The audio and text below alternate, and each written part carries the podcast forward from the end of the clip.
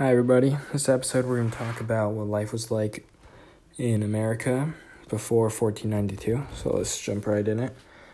All right, nine to 10,000 years ago, there was this land bridge between Asia and North America. And so these, the first natives crossed on this land bridge in search for food. And we know that, well, this is a theory, right? But it's backed by evidence because Asians and Native Americans share genetic markers on Y chromosome. So that's just some evidence backing it up. Anyways, they crossed about 10,000 years ago and they moved south, south, south toward Mesoamerica, which is that little spot between North and South America. Anyways, first Americans, they were Olmec, the Olmec civilization, that's what they were called. And anyways, here are some things about them. They were polytheists, so they believed in multiple gods. They had these whack ass blood sacrifices where they would just like kill prisoners and, and their own citizens as sacrifice to their multiple gods. They domesticated corn about 5,000 years ago, which is the basis of their diet. And I guess it's the basis of a lot of a lot of diets still that still exist today in uh, Mexico.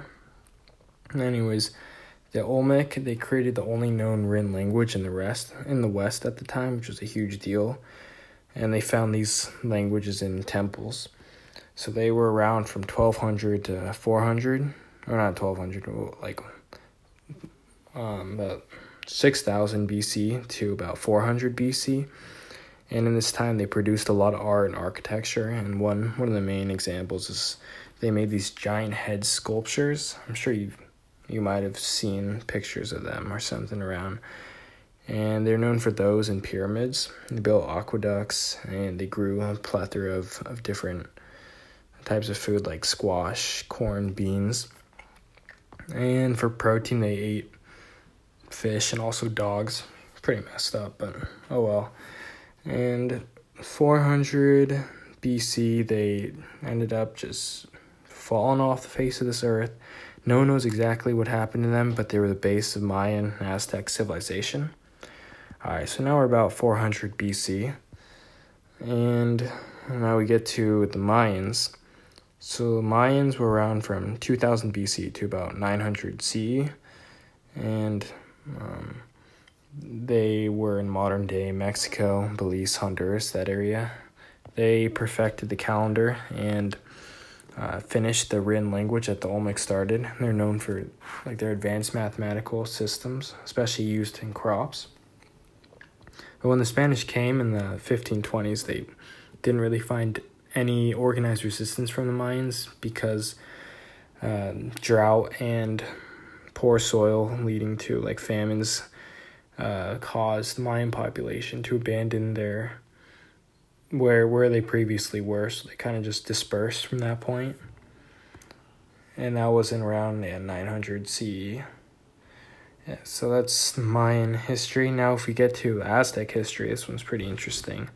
So the Aztecs, uh, they were originally they moved southward from where they originally were, which was this place called Aztlan and they moved to this place near Mexico City called um, Tenochtitlan, and this was at the time the like most advanced civilization or city in the West. And they had two hundred thousand. The Aztecs had two hundred thousand residents, and yeah, like I said, it was the largest city at the time.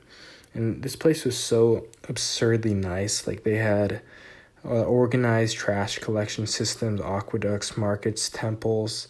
Like everyone bathed daily. It was well planned, clean, orderly. And when the Spanish came, they were so blown away by how advanced this place was that a lot of them in their records they wrote how they thought it was a dream when they came because it was just so ridiculously advanced. The reason why it was advanced was because it was built off of slavery. Like it was, this civilization was it was along the water, and parts of it were actually like on the water. And they subjugated slaves in nearby cities and had them work on it. So that's why it was so nice. but yeah, um, and they also had some weird rituals like the previous empires that I've talked about. Like they had human sacrifices such as grabbing, uh, like cutting open people's chests and grabbing their heart. And anyways, that was that was the Aztecs. So they were yeah they were around and uh, they grew to their greatest height I guess in power. Um, yeah, around or was it? Aztecs were around yeah about like 15th 16th century. Okay, so then there's the Inca Empire, and the Incans they they're known for uh, a lot of different places. Like I'm sure you've heard of Machu Picchu, that was built by the Inca Empire about 1450.